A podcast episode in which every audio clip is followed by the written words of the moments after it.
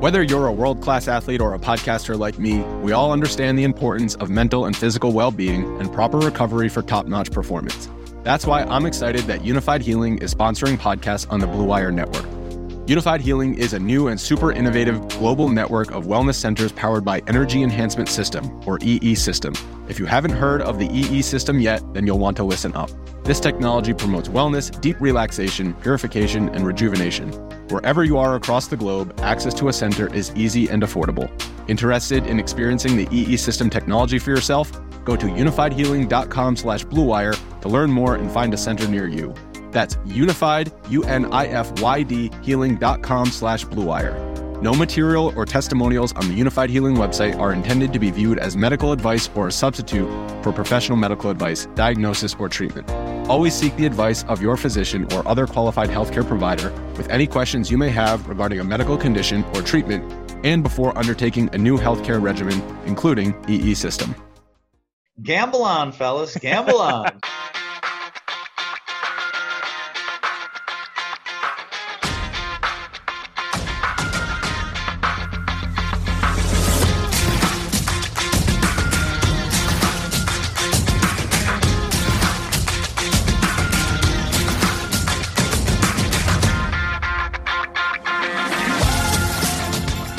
Welcome again to Gamble On, the weekly gambling podcast presented by USBets.com. I'm Eric Raskin, USBets managing editor and media director, and I'm joined by our senior analyst, Pulitzer Prize finalist John Brennan, who might be from New Jersey, but he is not a Jets fan, fortunately for him. The Jets sabotaged themselves in the Trevor Lawrence sweepstakes by beating the Rams on Sunday, and the big winner was a bettor at FanDuel Sportsbook who placed a $100 bet before the season at 120 to 1 odds that the Jets would get their first win in week 15 against the Rams. On the one hand, wow, amazing call by that gambler. On the other hand, that feels like a pretty lousy price for what is effectively a 14 game parlay. I would think the true odds are at least double what he got paid. John, what do you think? Ingenious bet by a sports fan with a crystal ball, or proof that it's better to be lucky than good? Oh yeah, I, I, think it's worse than a 13 game parlay, uh, which is betting the Jets will lose every game in that span. Then after that happens, they have to beat a Rams team uh, in LA that had gone 33 and 15 in the previous three seasons. Uh, and since the Rams were nine and four this season, that's 42 and 19 uh, you can get some pretty sweet odds available for the Jets to win outright 10 minutes before kickoff. Not near 120 to 1, obviously, but you have to skip the first 13 legs of the parlay. That sounds like good deal. Um, but this is one better I want to meet. I've said before that I think preseason futures bets can be fun stocking stuffers. You know, you take your family member, friend, work colleague, whatever, neighbor, uh, take their favorite team, bet five or 10 bucks on them to win it all, you know, hand it over. That's a lot more fun than a scratch off lottery ticket, if you ask me. $100 on this bet. I mean, how wealthy is this guy? And I'm not being sexist here. No woman on earth is dumb enough to make this sort of bet. So I think I'm on safe ground there. Uh, does he do dozens of these for thousands of dollars? You know, how many years of futility before this $12,000 ship finally came in?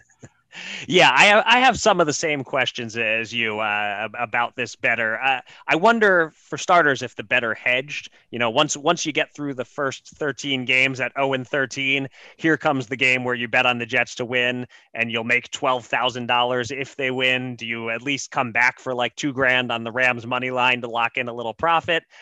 Maybe not. You know, uh, with someone like this, maybe the hundred dollar loss or locking in a win of a hundred bucks or so doesn't mean anything to this better. Um, I also wonder if he and uh, and like you, I feel comfortable assuming it's a he uh, sprinkled a few different Jets first win in week X bets out there. You know, like like looked at the schedule had a good feeling that they were going to start 0 and 8 or something like that, and then put 100 bucks on every game from 9 through 16. Uh, the point is, I need some context here. Uh, but if this was the lone bet this person placed, without context, I'm going to guess this person was more lucky than sharp. Uh, but hey, the, the real goal in sports betting is to be both, right? Uh, if, if you're a little bit sharper than average and a little bit luckier than average, sports betting is a whole lot of fun. Uh, de- oh. Definitely more fun than being a Jets fan. Oh, everything more fun than being a Jets fan. I'm in the New York market. I hear them on the radio. Uh, you know, the mewling, the bleeding, the uh, the sobbing. It's uh, it's a little tough to listen to. yes, not, nothing like that here on uh, Philadelphia Sports Radio, of course. Uh, well, thank you to everyone for joining us for episode number 123 of Gamble On, the final episode of 2020, as we will be off next week for the holidays, or at least I will be off next week for the holidays, which means Gamble On will be off. But the good news is there are always reruns to help fill the void. All of our previous 122 episodes are available on SoundCloud, Apple Podcasts, and Spotify.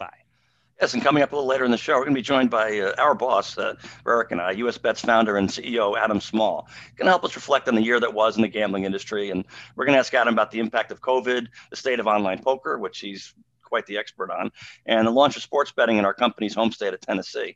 But first, it's been a busier week than I wanted, really, in the world of gambling. So let's get to it. Here's your Gamble On News of the Week an inside look at the biggest stories in the world of gambling.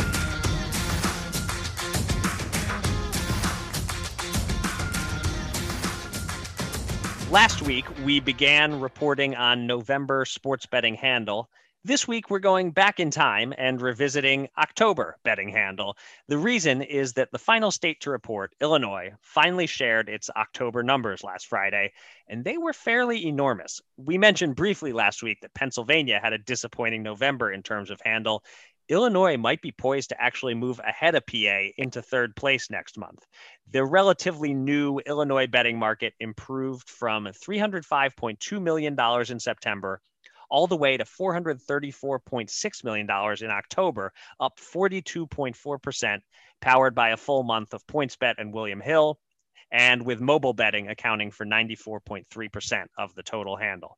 In terms of sportsbook rankings, DraftKings was number one in the state, FanDuel not too far behind in second place, and Bet Rivers a very close third. With Illinois' $434.6 million added to the pie, the national legal sports betting handle for the month of October comes in at a final tally of $3.264 billion, up 14% over September and remarkable when you consider that pre pandemic, the handle had never broken $2 billion. Uh, also, national hold or win for the books was way up in October, landing at 8.21%, producing $267.8 million of revenue, nearly double the previous month. John, thoughts on Illinois' rapid ascent and how short lived will this $3.264 billion record be? Well, you know, we didn't include New York State because its regulators don't announce the monthly handle for the four upstate uh, casinos. Uh, but my October guesstimate for them, based on revenues, I backpedaled to about 40 million. So that 3.3 yeah. billion figure you mentioned all right, it stays at 3.3 billion, but now we're rounding slightly down instead of slightly up. So there's that. Right. Uh, but as far as Illinois, uh, it's a really good sports betting market, obviously, with the Chicago pro sports teams being in the heart of Big Ten college sports, and with Notre Dame not too far across the border in Indiana. So also, I think the mobile percentage being a few ticks higher than other states uh, like New Jersey, it, it, points, I think, the opportunity still ahead there for more Illinois casinos. And as for the monthly record, I don't see why we won't break a new one almost every month. The news is going to be when we don't. Yeah, I mean that that's kind of what I'm thinking in terms of the monthly records and and you know like I waffled a little bit about November's overall potential last week when those Pennsylvania numbers had just come in, but that's the only state that's down. We saw the New Jersey numbers go way up. In every other state so far that's reported, they've increased from October to November. So, yeah, I'd say it's more likely than not that the 3.3 or so billion dollar record only lasts a month and November beats it maybe by a lot. Maybe maybe we cross 3 3.5 billion uh, in November.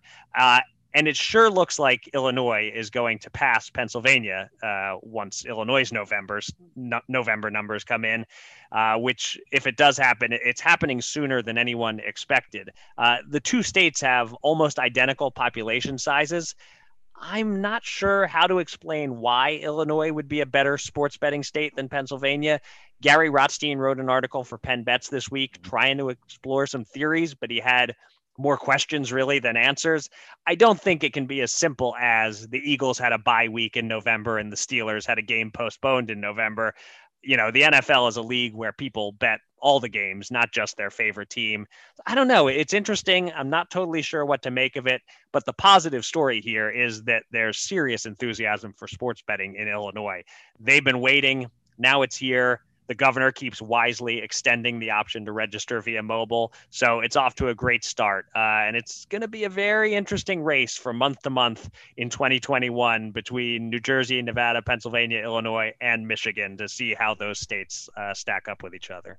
Uh, yeah, Michigan's got a little bit of a chance there too, but uh, I think it, who knows? I mean, I agree with you. That's probably not just a Steeler Eagle thing, but uh, then again, they they do have really loyal fan bases, and to the extent that you have uh, casual players who didn't play the illegal market before, some of them may a lot of them may be betting only Steelers or only Eagles, you know, and they're not going to bet other games. Uh, certainly, the people who are experienced sports bettors, as you say, they bet the card. But uh, so I, I, think it. I, I would not be shocked if Pennsylvania got back back on track in the following month.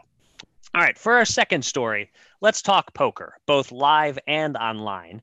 The hybrid World Series of Poker main event is underway. The international tournament ended last week with the top prize of just over $1.5 million going to Argentina's Damian Salas, who actually made the main event final table in Vegas just three years ago, finishing seventh. Meanwhile, the online portion of the US version played out on WSOP.com in New Jersey and Nevada last week, and play is currently paused with nine players remaining, heading to the Rio in Las Vegas to play the final table on Monday. The chip leader is Joseph Hebert of Louisiana. There are three New Jersey players, one New York player, and one Pennsylvania player in the mix. And in eighth chip position is three time bracelet winner Upeshka De Silva, the most recognizable name at the final table. Whoever wins will pocket a little more than $1.5 million. And next Wednesday, he'll face Salas heads up for the bracelet, the title of world champion, and an extra million bucks. ESPN is televising all of this, uh, but not almost live as it has the last several years. Instead, we'll get an edited show that leaves out the less interesting hands, more like what the WSOP broadcast looked like in the early days of the poker boom. Uh, one upset already. The U.S. tournament drew slightly more entrants than the global tournament, 705 to 674, and the combined field is by far the smallest since 2003. John, what do you make of those numbers?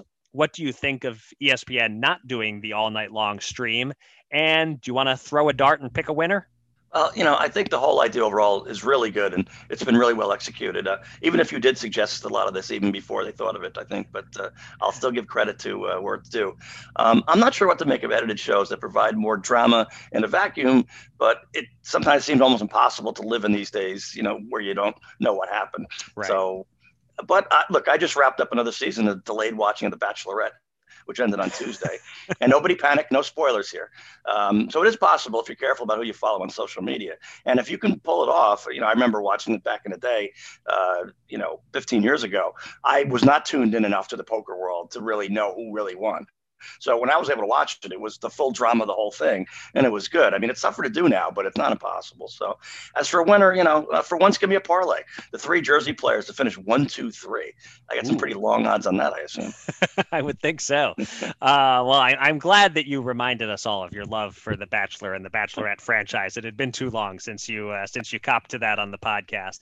Um, so I I was about this ESPN broadcast. I scoured the internet and I cannot find any information about when exactly ESPN will be airing this. I'm not sure how long after it happens we're going to see this. Um, but to the point that, that you were just making, I remember Norman Chad described to me when I was interviewing him for the 2003 World Series oral history, he described to me those ESPN broadcasts in 2003 as plausibly live for the viewers because nobody followed live updates of poker on the internet. So 99% of the people watching had no idea Chris Moneymaker had won or or Phil Ivey had been eliminated in 10th place or whatever. So it was plausibly live. They were watching it spoiler free each week.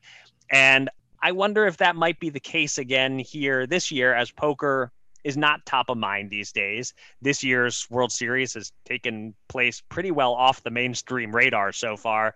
If they turn this broadcast around a few days later, that final table might be plausibly live to much of the audience. Uh, now, because you know you and I have to keep tabs on these things for our jobs, we'll know the result already. I, I would presume, unless they can really turn it around fast. So.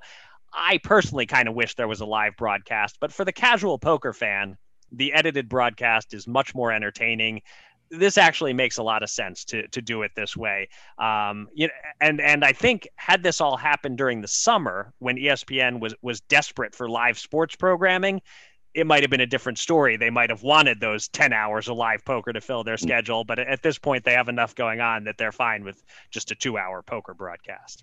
So if somebody wants to survive this uh, plausibly live thing and, and kind of just watch the show without knowing anything, can they still follow you on social media in the coming weeks, or do they, or do you, are, are you going to spoil them, or mm, or how do you handle that? That's a good decision. I hadn't decided yet. Uh, I'll have to I'll, I'll have to think about that. I, I think a lot does depend on what ESPN announces about when it's going to air. If if if they're going to get it turned around within a week, then I think maybe the move for me is is not to uh, not to tweet out spoilers. But mm-hmm. if they're going to wait until like February to air this, uh, you can't we'll, we'll have posted articles by then about the winner, I would think. So, um, and, and uh, you know, uh, the I, I, noted the the field sizes uh, for these two separate tournaments. Um, I'm not really surprised by the overall size of this thing. Uh, I thought maybe that the international field would be a little bit bigger, but I, think anyone who expected this to draw several thousand, uh, th- those people forget how reluctant a gambler would be to part with $10,000 for an online tournament. You know, for a live tournament, you have a better sense that you're getting your money's worth. You know what to expect, and and that you'll get a little play out of it. Online moves fast; it, it can end in an instant, and I think that scares some people off of paying ten thousand bucks for any single entry tournament. Um, I, I suspect the fields were, were pretty stacked, that there was not a lot of dead money out there, that this was mostly quality players willing to pay that amount. But, uh, you know, this is, you know, we, we ended up with about 15 to 20 percent as many players as there would have been in a live main event if COVID had never happened. So uh, th- this this hybrid experiment, uh, I don't think they can call it like a, an overwhelming success. Yeah, well, I think even more so now than even five years ago. Uh, that in-person thing, you're right. I mean, because uh, t- you want to see and be seen. You want to you're you're in the casino. You're among the legends, right? You've got a lot of selfies. You're you're, right. you're shooting little mini videos. You're sh- taking a lot of photos. You're on Instagram. I mean, so your whole experience, even if you get knocked out early, is going to be pretty exciting. There's a lot there that you know. You oh, there's Phil Ivey. You walk right past him. Maybe you know he poses with you for a second. So uh, that that's worth a lot of money to most amateur poker players. Whereas they're sitting at home, right? They get knocked out right away. Like, where'd my 10 grand go? What happened? No, nobody's even here. You know, my wife's not even paying attention or whatever. My husband's not paying attention. So, uh, yeah, so I, I, agree with you that the size of the tournament overall is, uh, is decent. It's not great, but it's, a, it's about what we should have expected. Yeah. Um, and just quickly, uh, I want to highlight a few interesting stories to watch at this final table. Uh, De Silva, who I mentioned, is the best player. If he can double his stack, he becomes dangerous. Uh, but you know, I think the chip leader Bear has to be considered the favorite right now. I got to talk to Ryan Hagerty of Somerset, New Jersey, who's third in chips and wrote a feature on him for NJOnlineGambling.com. He's a proven player who has a shot here. And maybe the most interesting story Gershon Distenfeld, an Orthodox Jewish poker player from Bergenfield, who normally doesn't play the main event because you can't avoid playing on Saturday unless you get eliminated quickly. Uh, this year, the online event was Sunday and Monday. The live part is on a Monday and a Wednesday, so he's in the clear. So that that's a really interesting story that uh, this guy Distenfeld will be out there in Vegas playing in a main event that if it wasn't this hybrid set setup, he he never would have played in it. It's not quite Sandy Koufax in the World Series, but but I'm still intrigued. That would that's definitely makes me more uh, in, human interest there. Uh, kind of lures me in a little bit more. Yeah, he's part of he's part of your three New Jersey player parlay, so uh, you're rooting for him. All right, our final news item of the year takes us to the sport of kings, horse racing. On Monday night, along with the COVID 19 relief package that rightfully got most of the attention, the U.S. Senate passed the Horse Racing Integrity and Safety Act, which is intended to make the sport safer for the horses and quell animal rights activists who want horse racing banned. The House of Representatives passed the legislation in September, and while I hesitate to guess what Donald Trump will or won't do over the next few weeks, according to John's article on this subject on US Bets, the outgoing president is expected to sign the HISA into law. The sport has faced particularly strong criticism in light of the deaths of many racehorses over the past few years, particularly at Santa Anita Park in California. But it is hoped that are we calling this HISA or is there is there a pronunciation like HISA Uh, do you do you know? Yeah, it's it's brutal. This is not the first uh, uh, famous uh, horse racing issue where they, for the acronym, they make horse racing one word. It's kind of mm. brutal, but uh, you know, it is what it is. All right, but I should say I should spell out the letters H I S A when I'm abbreviating, yeah. rather than trying to like make a word like HISA out of it. Yeah, I think so. Yeah. All right. Exactly. All right. so I, I, will say this. Um, it's interesting to me that I'm not convinced that the one of the big issues that they're trying to solve is Lasix or no Lasix drug issue. It's plenty in the horse racing industry. It says it's very important. It's actually better for the safety of horses. Others say it, you know, kind of pushes them to to drive forward when they really shouldn't be. Uh, but I don't think that's been settled by the bill. I'm reading conflicting reports on that. Hmm. So really, this is just as much about perhaps calming a stormy ocean of protest, not only against horse racing practices, but also against the very existence of the sport at all. You know, and having coordinated federal oversight of doping schemes, as, as well as uh, Meadowlands operator Jeff Gural's funding for an investigation that led to dozens of arrests in March, uh, this all sets a pretty good tone for the industry. Mm-hmm. And ultimately, it's not the more extreme activists you have to worry about, as much as the general public that is persuadable. You know, when you get an email from a well-meaning citizen concerned about the safety of horses, they, you know, they have empathy for them and they have a question. You know, what what's going on? Are you really? You know, should this even continue? You know, now there's there's a, a kind of a media response for uh, to the fans to say, "Oh, I understand. You know, we're listening to you. We heard that. We're reducing the whipping greatly. Uh, you know, with the riding crops, and we have these new safety. We're going to cut back on on doping, and then you know, I think that casual and then says, okay, well, good. I, I'm worried about it, but sounds like you guys have your house in order. So I think they've done a good job of that. I mean, I can't guarantee you horse racing's around in 50 years, but at least they, I think they've stemmed the tide where, you know, they're not going to get run over in the next uh, couple of years anyway. Okay, yeah, I, I don't have a, a, whole lot to add on this one. I figure uh, that that I would carry the poker discussion a little bit, but that you'd carry the horse racing discussion. Um, the, the bill sounds on paper like a positive step for the industry. You know, monitor the medications being used, protect the horses, try to have a more even playing field. Um, I read, and you linked to this in your story. I, I, read the National Horsemen's Benevolent and Protective Association's objections to the bill. Uh, they're one of the few that are opposing it. And part of their reasoning reminds me of when there was talk some 20 years ago about establishing a national commission to oversee boxing. It was like, yes, boxing needs a central authority. That would be good for the sport. But do we want the federal government running that central authority? Uh, you know, we might be opening the door to make the sport more corrupt and more incompetent by doing that. It seems like something along those lines is part of the opposition here that the HBPA is skeptical about the people being put in charge, uh, and also to the point that, that you raised uh, that this this Lasix issue, they're saying Lasix shouldn't be banned outright. It does have some positive uses. I don't know. In theory, at least, this seems designed to clean up the sport, and if the number of horse fatalities goes way down, uh, that's certainly great news for everyone. Yeah, I, th- I think it's going to do some good, and uh, like I said, I think they, I think they took a lot of pressure off themselves. Uh, this wasn't easy to get past. Obviously, it took a couple of years, um, but it was uh, critical for them to get out ahead of this, and I think they've done that. It's time to welcome a special guest from the world of gambling. Let's get to the Gamble On interview.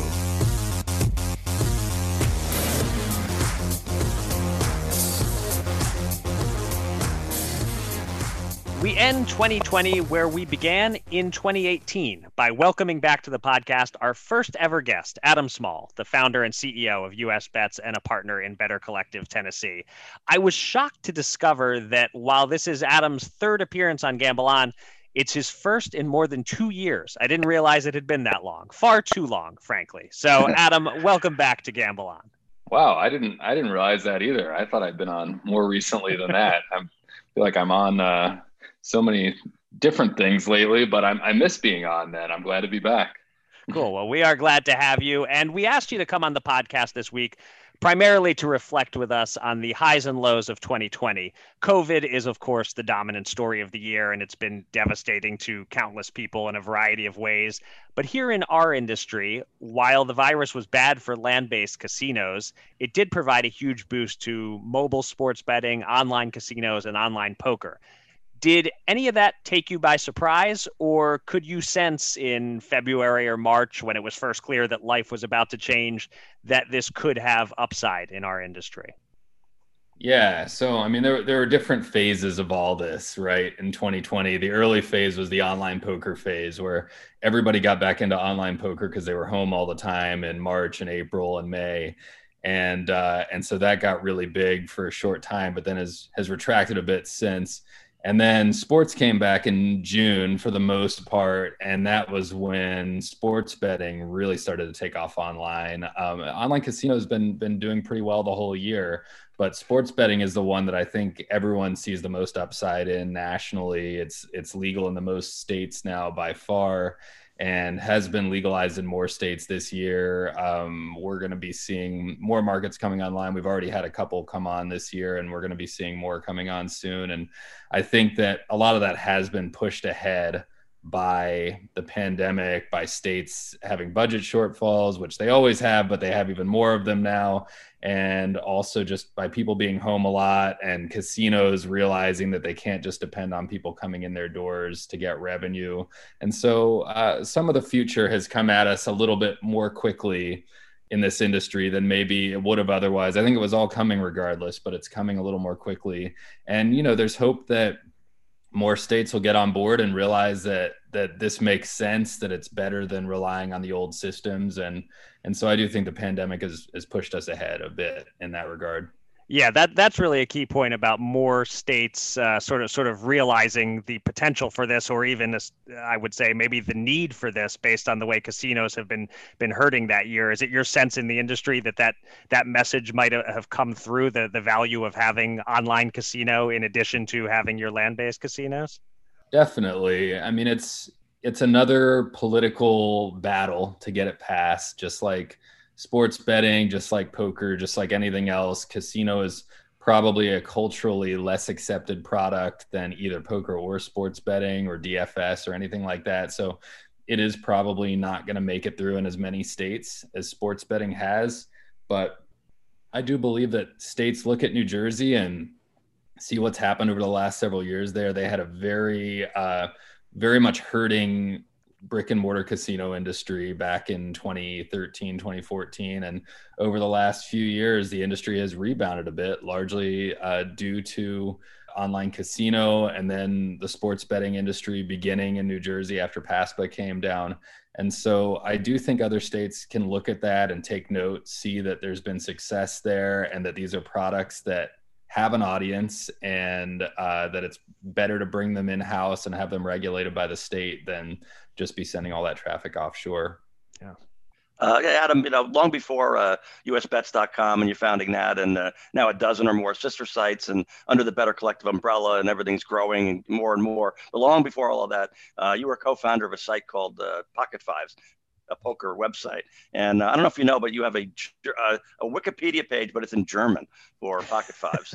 and I can't read much of it, but it says something about 2005. So I, it's in Wikipedia, so I know it's true. So that must be how far back you go. And it's funny because, of course, I go back about 10 years with online online poker and online casino because that's when New Jersey started talking about it, and that's when it kind of got interesting, uh, perhaps nationally. So I was getting a lot of not only uh, following from across the US, but also in Europe because they wanted to get going on it. So New Jersey was pretty efficient about it. As you kind of mentioned, 2013, they passed it. Delaware did too, for what it's worth. And then nothing for years. And then Pennsylvania has it, but apparently they're not, they're not aware they can be in a multi state uh, compact yet. So they're kind of asleep at the wheel. And now finally, Michigan is coming aboard. So I'm, I'm curious because you go back further than anybody on online poker. Uh, the previous 10 years, I mean, how, how has that rolled out? How exciting or disappointing has it been? And now the next five or six years, are you really bullish on it, or are you afraid we're going to have this all stagnation all over again? Yeah, it's it's a great question. It's another one that I think kind of like the pandemic, it's been a series of phases for online poker. Uh, I was pretty elated back in 2012 and 2013 when New Jersey, Nevada, Delaware were starting to pass laws and come online. It was something that we'd all been waiting for forever. Um, like you mentioned, we started Pocket Fives back in 2005. It was a totally unregulated industry at that time, online poker in the US, and it was huge. It was blowing up but it wasn't uh, it wasn't being state regulated, and uh, it was something that we all always wanted. We wanted it to be a fully above board legal industry in the U.S. And so when that started happening, it was such a big deal. It was so exciting. We we really got on board with the idea of just fully getting in that in that boat with all the uh, all the state regulated sites and then like you said nothing happened for several years. And i think 2014 was this year where we were full of lots of hope. And by 2016 or so we were pretty deflated about it all. Just uh, we kept having these near misses with state legislatures. There was a year where illinois came very close to passing online poker passed it in one house of the legislature but didn't vote on it in the other house. Pennsylvania kept doing that every year and new york. Both of them would pass it in one house not get it through the other house and there were always you know people legislators regulators with their with their hands out dealing with the lobbyists and everything. Even california would get close some years. So we, we went through a lot of heartache on all that. Definitely um, you know suffered business wise for a while as well uh, just in terms of just the ability to grow and to generate revenue during all that period. So I, I think the last the last couple years have provided a lot of hope. Pennsylvania you know so so the online poker market hasn't done much there and most of the operators are steered clear but i, I really think pennsylvania is a special case it's a uh, it's a state that's really gone above and beyond to focus on tax revenue rather than uh, growth of an industry. I, I, think every state wants tax revenue, but usually there's balance. Usually there's a bit more of an effort to make it so that the, the people in the industry have an opportunity to generate revenue and the state has an opportunity and that there can be kind of a long-term growth where everybody benefits. It's very much the case in New Jersey. In Pennsylvania, the law is almost entirely based around generating max tax revenue. And so people like FanDuel DraftKings, they want to be in there because they want to be everywhere. They want to be the main brand uh, BetMGM, all the big ones. But for online poker, where that's not that important of a product nationally right now, I think that people just haven't placed to focus on that. And I, I do believe it'll be big in Pennsylvania once online poker matters nationally, but it's been slow to grow there. So to come back to the question about Michigan and, and what's going on going forward, Michigan, uh, for those who don't know, just recently uh, sent to the governor a bill that is going to, once signed, uh, make it so that Michigan can join interstate online poker networks, which three other states are already in uh, Delaware, Nevada, and New Jersey and Michigan will nearly double that pool in terms of the population that's served by this online poker multi-state network. And uh, you know, Michigan's a big state. It's it's going to be a huge online gambling state in general. As online casino, sports betting are coming very soon, and uh, and it's a big step forward for online poker in the U.S. And I do believe, I believe for a long time, and continue to believe that this will continue to proliferate. It might happen at a slower rate than sports betting because it doesn't have the same backers. It doesn't have as many interested parties out there with the power to push it ahead. But once it starts to get some some momentum behind it with growth in the US, with online poker becoming a more popular product again, which it will because lots of people like to play and liquidity is so key in the industry. Uh, I do believe that more smaller and medium sized states will be incentivized in ways that they haven't been to date because uh, a state like, for example, uh, Kentucky, just to name kind of a, a smaller population state, but one with quite a bit of roots in online gambling and gambling in general. Uh, there was not a lot of incentive to pass online poker there before because what are you going to do with an inter, with an interstate online poker network in Kentucky? Kentucky doesn't have enough people to have any interesting tournaments uh, or you know have many games running. But if Kentucky can just latch on to a network that's already serving 30 million people in the U.S. or 50 million or 100 million, then there's a lot more incentive for Kentucky and other states like it, uh, you know, Arizona or whatever. You know, uh, uh it doesn't have to include California or Illinois or or Florida in order to uh, to make it attractive. So I do think we'll we'll start to see some of the smaller and medium sized states, maybe some of the ones that have sports betting, like Indiana and Colorado and Tennessee, eventually get around to adding online poker to what's available there once once they know that they don't have to just get networks running from scratch. I, I've uh, my I date back in the uh, poker industry basically to the same time as you, early early 05. and so uh, sometime when we have more time, the two of us can create a timeline of all the moments where uh, uh, online poker legislation and optimism and got our heart broken and got stressed out and uh, went up and down again. So we're we're in a bit of an up mode now, but I, I think you are correct to to not expect things to happen too quickly. Yeah, I'll need a, a, bottle of good wine or whiskey for that day, but we can do it. yeah. Um, all right. So I, I want to focus on one specific state with regard to sports betting and uh, Tennessee. You, you, live not too far from there. Uh, I know you've made visits to Tennessee since sports betting launched there. It took a while to go from passing legislation to actually starting to take bets, but now that it's finally happened, how impressed are you with the mobile sports betting scene in Tennessee? And do you expect any other states without casinos will follow their lead on, on sports betting? Yeah, um, good question. Uh, it's it's going great so far. It's a very small uh, state so far in terms of the number of operators participating. It's there are four operators, uh, the three bigs really, which is FanDuel, DraftKings, and BetMGM, and then um, there's a local site called Action 247 that is very small right now, is run by people in Tennessee. They're not they don't have at least publicly stated ambitions to be in more states besides Tennessee. It's run by the same people who run a pretty major um, I don't know if I'm saying the right thing, but bail bonds or something like that. It's called Advanced Financial and, uh, and payday loans, whatever uh, you call them, short-term loans. And uh, and so they're they're uh, you know trying to get going with sports betting. It hasn't done much so far, but the rest of the sites. Uh, I mean, I was in Nashville a few weeks ago, and the billboards are everywhere. Everyone's talking about it. Um, I was actually at the Titans Colts Thursday night game about a month ago, hmm. and uh, there was an odds boost I remember on FanDuel for uh, I think it was Derrick Henry over six and a half yards in the first quarter or something like that. and uh, and on the last play of the first quarter, I mean the clock's winding down. He's at negative one yard, I believe, for the quarter, and then he ran for eight yards on that last play. And nice. like everyone around us was cheering, and they're all like, "Yeah, we got our fifty bucks or whatever."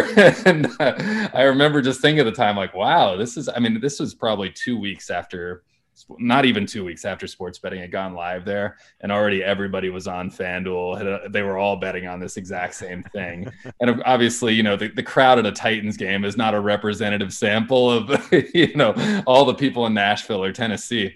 But um, to see how quickly it caught on and how many people were into it uh, was was good to see. I, I mean, we've had you know just the numbers that we track internally uh, look really solid for the state uh, the person in charge of regulating more or less, Danielle Boyd, is tremendous. She was also behind a lot of the regulatory efforts early on in West Virginia, and um, she's really a professional, you know, to the highest degree. She knows what she's doing and has, has gotten that market off the ground and and going solidly. So I, I think uh, I think a lot about Tennessee. I think uh, we're going to see a, a, bunch more operators join in the next three months. It's going to go from four operators to probably 10 or more. I know that there are, I, I believe, four more scheduled to come on within a month, but there'll be several more on top of that in 2021.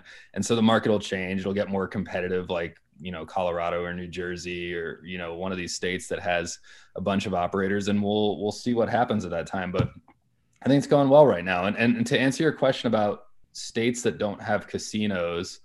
Um, it's another interesting one. It's something that um, it's a topic that's come up a bunch with some people that we know, lobbyists, regulators, and so on. Uh, how how states like Tennessee, as an example, would would deal with this.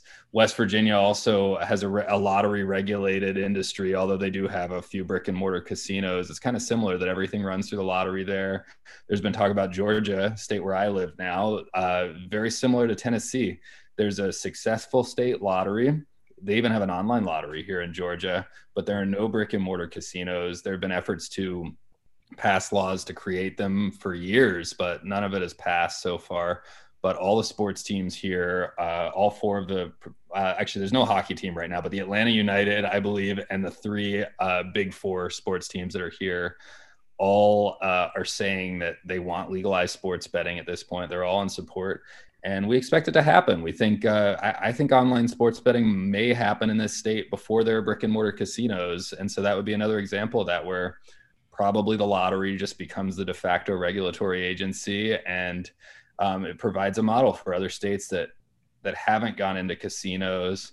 Uh, possibly even a model for something like Texas to uh, to legalize, which would be obviously a really big deal for the industry. So I, I do think we'll see more of that.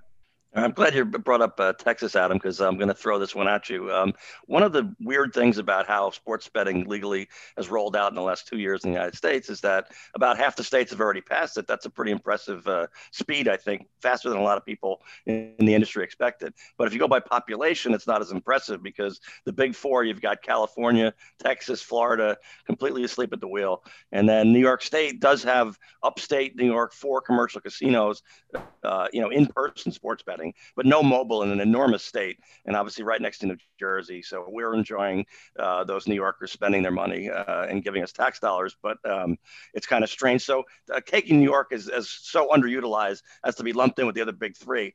Out of those four, uh, you know, from your talks, is are any of them going anywhere anytime soon? Is there anyone that you would predict, uh, boldly predict, will be the first one of the four to legalize sports betting? And then also, uh, um, you know, is is one going to be the last one left at the gate?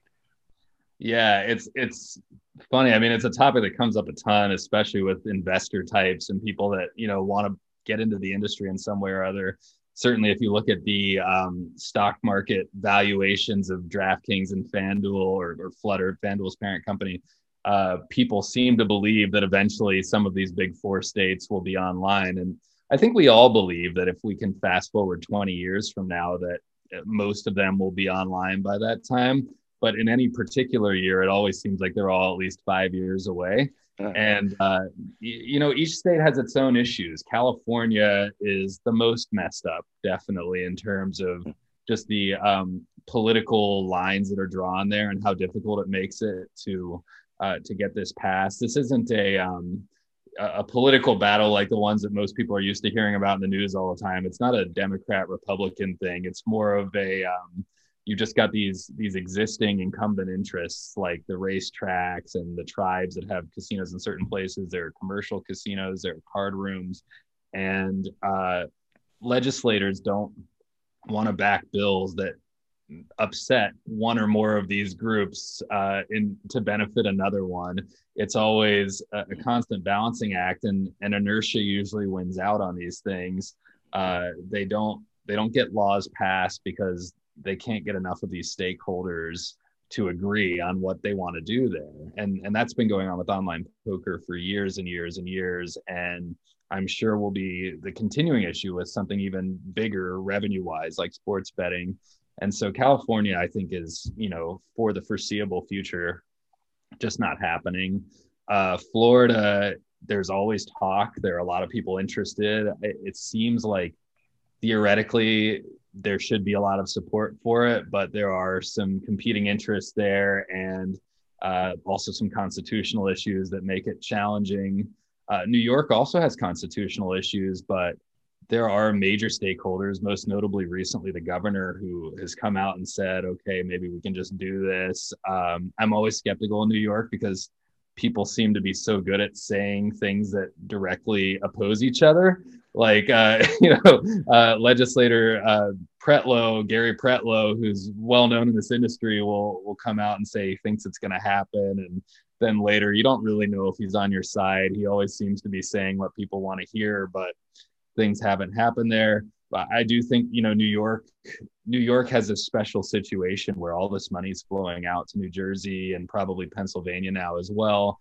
And you've got to wonder at some point why, like why they would allow this massive New York City metro area to let so much money flow out. Uh, so I, I, do think New York has a, a, decent chance of doing it sooner, maybe than the other two I mentioned, and and then Texas, the last one it seems to have the fewest impediments, at least structurally, to getting something done. And it's probably more uh, an issue of just getting more of the, the traditional political issues resolved there. The, you know, um, social conservative desire to not have gambling, um, you know, from the more kind of religious residents of the state, and um, and just figuring out uh, figuring out if they can get enough support to get a, a, casino industry going in general there. And so that's uh, that's one that I feel like you know if it got the right kind of momentum could get something done pretty fast. Um, Florida, New York, I kind of put in the middle. Like they'll they'll get it done at some point, but it's probably anyone's guess as to what year. It'll just it'll seem like nothing's happening, and then one day it'll just all happen all at once. And uh, and then California, just you know, the year 2150 or whatever. So. yeah, I, I, kind of agree on Texas. I think that, and uh, you kind of alluded to it, but you know, in, in those other three states, um, there's a kabuki theater. You know, as soon as the issue comes up, everybody goes about their paces. They know what to do. They have the script memorized. They show up. The the interest groups, uh, you know, the lobbyists, they show up at hearings and and put out press releases and everybody knows what to do in order to get make nothing happen. Whereas Texas is sort of a clean slate, relatively speaking. And so now they're just starting to pay attention when sports betting is legal. Online casino is now being paid more attention to than it was even you know two or three years ago. And so they're noticing, oh wow, we can do a lot of these things. I mean, I could even have casinos, uh, even commercial casinos. Who knows? Uh, so I think that's why I, th- I like Texas. If I can get a good price on them, that's the one I pick.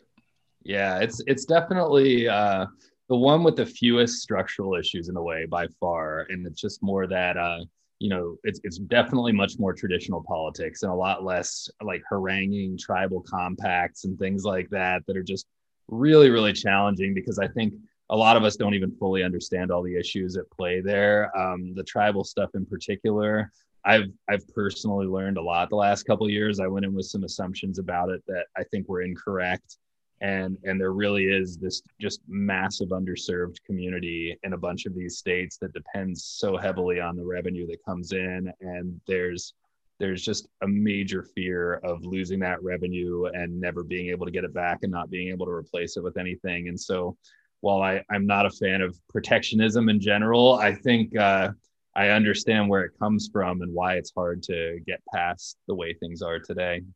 Yeah all right. Well, great stuff. It is always great to talk to you, Adam. Uh, maybe we should make this an annual tradition, uh, closing the podcast year with you as our it. guest. Uh, maybe you know, Festivus with Adam Small. What do, you, what do you think of that? I'm I'm in. I'm in. If you guys want me on the last show of the year every year, I'm in. Perfect. Well, uh, we will we'll put we'll put it in pencil for now, but uh, we'll lock it in as we get a little later into the year. Well, happy awesome. holidays to uh, to you and your family, and uh, thanks for coming on the pod again. Likewise. Thanks, guys. Two men. Two men. $10,000. Will they run it up or blow it all? It's time to check in on the Gamble On bankroll.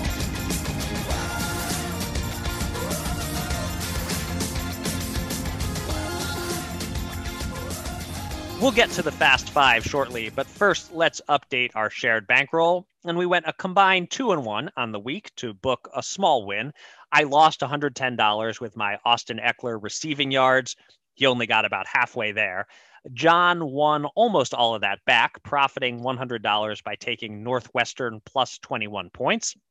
And then I won a $75 at mm. plus 150 odds on the Canelo fight, lasting the full 12 rounds. So that's a profit of $65. We're now in the red by $701. We have $1,171 on hold in futures bets, leaving us with $8,128 available to bet with this week. And I'm up first. And before I make my first bet, a quick Gronk update. Uh, he only got 29 yards last week. He's uh-huh. back to being slightly under pace. We need him to go under 84 receiving yards in the final two games. It is going to be a nail biter. Yes. Uh, all right, on to my first bet this week. Uh, Ja Morant of the Memphis Grizzlies gives every indication he's ready to make a leap in his second season. He looked great in the preseason, averaging 17 and a half points in just 25.8 minutes per game. Last year in the bubble, he was averaging about 37 minutes per game. And with a couple of key teammates injured to start the season, in any competitive game, I'd expect him to play somewhere between 36 and 40 minutes if he plays like he did in the preseason, 17 and a half points in 26 minutes is the same as 24 and a quarter points in 36 minutes. His line for tonight's opener against San Antonio is just 20.5, and you only have to pay minus 102 on the over. I expect Ja to start the season with a big game. Let's bet $102 to win 100 over 20 and a half points. Meanwhile, we've got two college football games on Wednesday, one on Christmas Eve, one on Christmas, and three more on Saturday. I mean, what a time to be alive! It's really amazing. um, give me Houston minus 11 points over Hawaii at 112 to win 100 in the New Mexico Bowl.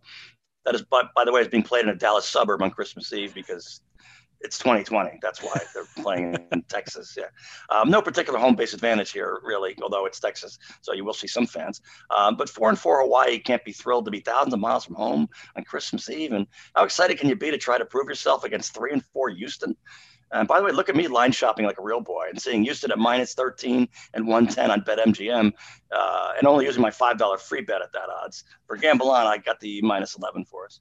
Excellent. I appreciate line shopping. Uh, that's that's important to do. Um, all right. So my final regular season NFL bet that I'll be making on the podcast will be a three-team money line parlay. Uh, I went uh, two for three in real life parlays and teasers last week. Uh, that part of my betting proved profitable. So I'm pushing my luck like any self-respecting gambler would. Um, I call this one the favorites fighting for their playoff lives parlay. Three teams all small favorites, all absolutely needing a win and playing against teams only motivated by pride and the opportunity to play spoiler. I'm taking the Cardinals, currently the seventh seed in the NFC, over the banged up and eliminated 49ers. I'm taking the Dolphins, tied with Baltimore for the seventh seed in the AFC, over the once promising, now hapless Raiders. And I'm taking the Bears, one game out of a playoff spot right now, over the Jags. Uh, and yes, if the Cardinals win Saturday, the Bears won't be playing for as much on Sunday, uh, but they would win a tiebreaker over Arizona, so they cannot be mathematically eliminated prior to their game on Sunday. And more importantly, they're playing the Jags, who unlike the Jets, are playing like absolute dog crap at the right time. Uh, so that's the parlay. Cardinals, Dolphins, Bears. I shopped around also. Uh, it pays plus 206 at Fox Bet. So let's bet $50 to win $103. And I know you're sitting there thinking two of those teams are going to win and one's going to lose. Uh, and I know where your where your brain is going on this. Uh, honestly, none of them are sure things, uh, and that's what makes this one kind of fun. Right, I'm going to shock you with this one, and the last one of the year, uh, appropriate. I took an odds boost on DraftKings for 100 to win 125 on your guy Ben Simmons of the 76ers, the over on his three point field goals this season. Uh, I know I'm blindsiding you, but at those odds, what number would make you say that I'm, I'm making a smart play? Uh, well, I made I made the same bet uh, as you because I saw the same uh, the same odds boost. Okay. So so I so I do like that number. It's going to be somewhere around there, I think. Uh, Three but, and a half. Yeah, I mean it, it's it's uh, I don't know. Either either he's only going to end up shooting one or two all season, just like last year, uh, or or he's going to open up a little bit and he'll end up hitting like a dozen of them this year. I, I, it could go either way. I think it's a fun pick because right, he could have he could be 0 for one after midseason, and you're still not dead. I mean, you got a shot. Um, in fact, if he has one or two entering the final meaningless game, maybe hoist a couple up. What the heck? And you win. Right. So, so how much are you putting on that one? Uh, that's 100 to win 125 with the odds. Okay. Boost. All right. Uh, I, I, wonder. We have to have an off-air discussion at some point whether whether odds boost should should be uh, considered kosher for our. Uh, definitely not like the. Um, we've avoided doing like the crazy free money type stuff yeah, that they yeah. do. Uh, this minor odds boost, may, maybe it's kosher. I'm not sure, but uh, we'll we'll count it for now and reassess in 2021. Uh, but I, I, do like that bet. I'm I'm sweating it right along with you in real life. Okay. All right, and we'll wrap things up with the Fast Five, where a weird week ended with our head-to-head matchup Monday night between John's Steelers and my Bengals nudging me ahead of John for the week, but not quite gaining enough ground to feel good about my chances.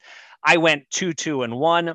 John had a rare double push week to go 1 2 and 2. So, with two weeks remaining, John's record stands at 38 33 and 4 and I'm 35, 38, and 2, four games back with 10 to play. Because we're recording early this week, Westgate lines are not out yet, so we'll use the Caesars lines as of Tuesday night. And John, you're up first. Well, you know, Eric, you can still finish 45, 38, and 2, which is 54.1%, a winning season at the ticket window. Um, I can go 48, 33, and 4, and 58.8%, which sounds familiar to me since that's exactly the record I finished with in 20 in 2019. So let's both dare to dream and let's try it. All right, uh, Vikings plus seven versus Saints on Christmas Day. Uh, the nostalgia for Drew Brees is cute, I guess, but in gambling, it's not personal; it's business. Uh, week nine, the Saints crushed the Bucs. Sure, that was a big one. Week three, they battled Green Bay in a seven-point loss. That was good. Uh, no Michael Thomas, no healthy Brees. He's walking around with 11 broken ribs. Uh, I, I, just don't see it. Vikings are a confusing team, but they'll be competitive as usual. Um, Dolphins minus three versus Raiders on Saturday. Uh, I'm risking two more ties this week with full number spreads like this one, but uh, this is a nod to Miami head coach Brian Flores and quarterback Tua against a horrendous secondary of Las Vegas. Uh, the game plan will be there, and uh, I like the Dolphins pretty big in this one. Then Colts minus one and a half versus Steelers. You know, I called the nine and zero oh Steelers the weakest such team ever weeks ago, and then they padded that lead at eleven and zero. It was ridiculous. Uh, now they're eleven and three and exposed, and I feared they'd get way too many points in this spot.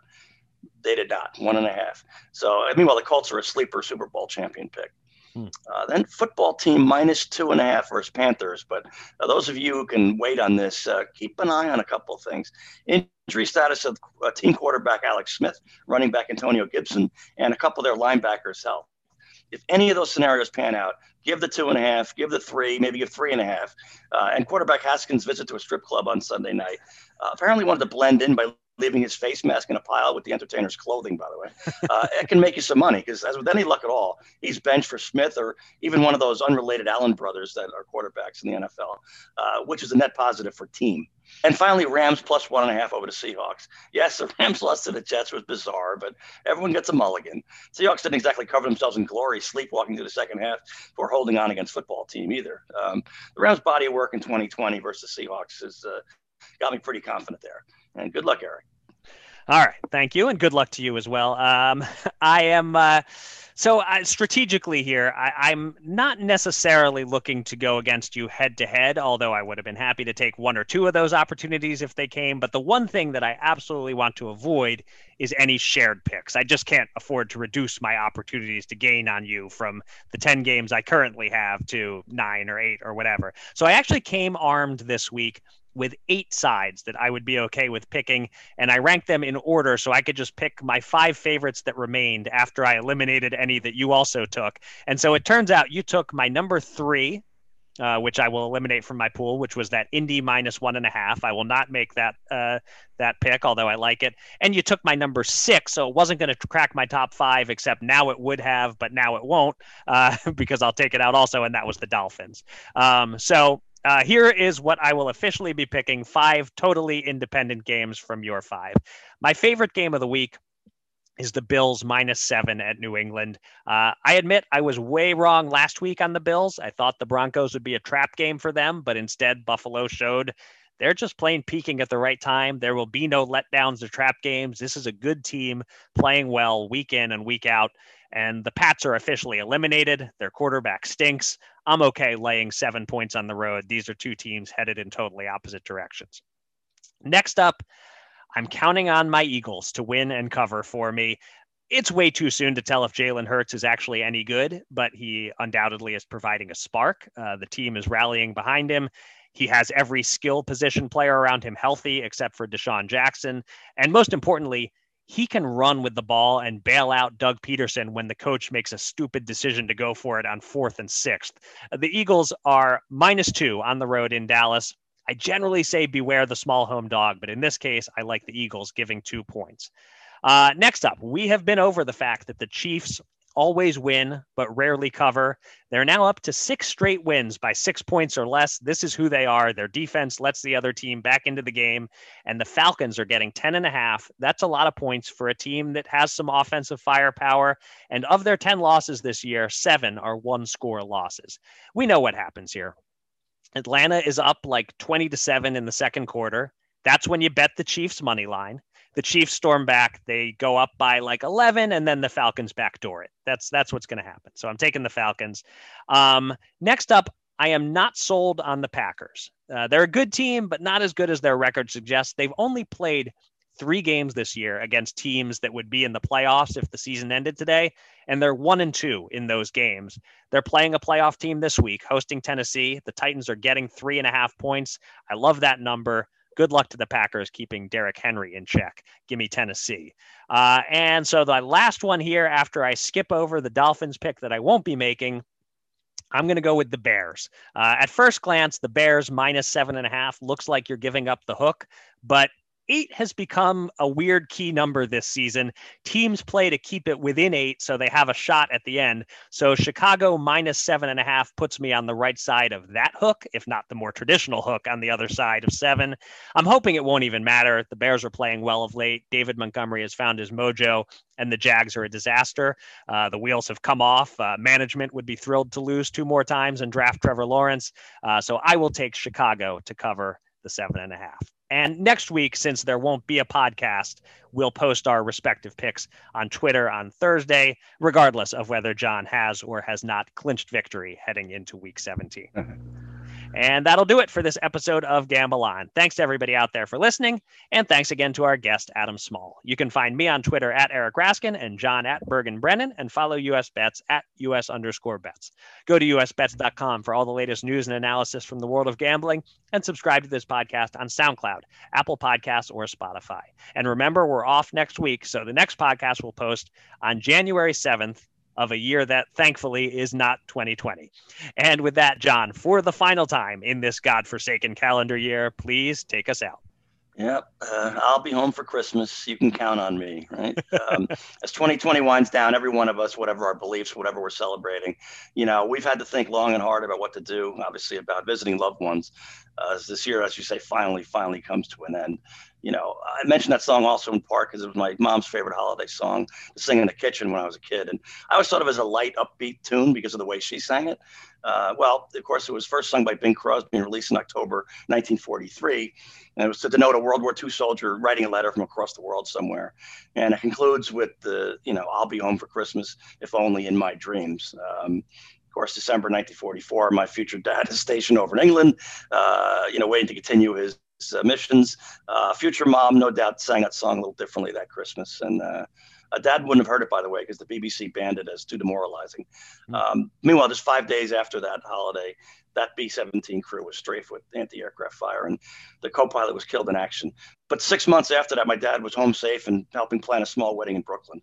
And that's why such a poignant, almost heartbreaking song had such a different meaning in, in subsequent years for my mom. I mean, so what do we do this week in the center of the COVID storm? You know, unlike that crew, uh, seven of whom were injured as well, uh, we have far more of a chance to shape our own destiny right now. You know, occasionally I've lightheartedly referred in these closings to, well, life's a gamble. Yeah, there's nothing lighthearted today. But I'm trusting all of you to make your wisest possible decision. So maybe we can all be around the same time next year. And with that, until next time and until next year, be safe and be smart, everybody. And then let's gamble on in 2021.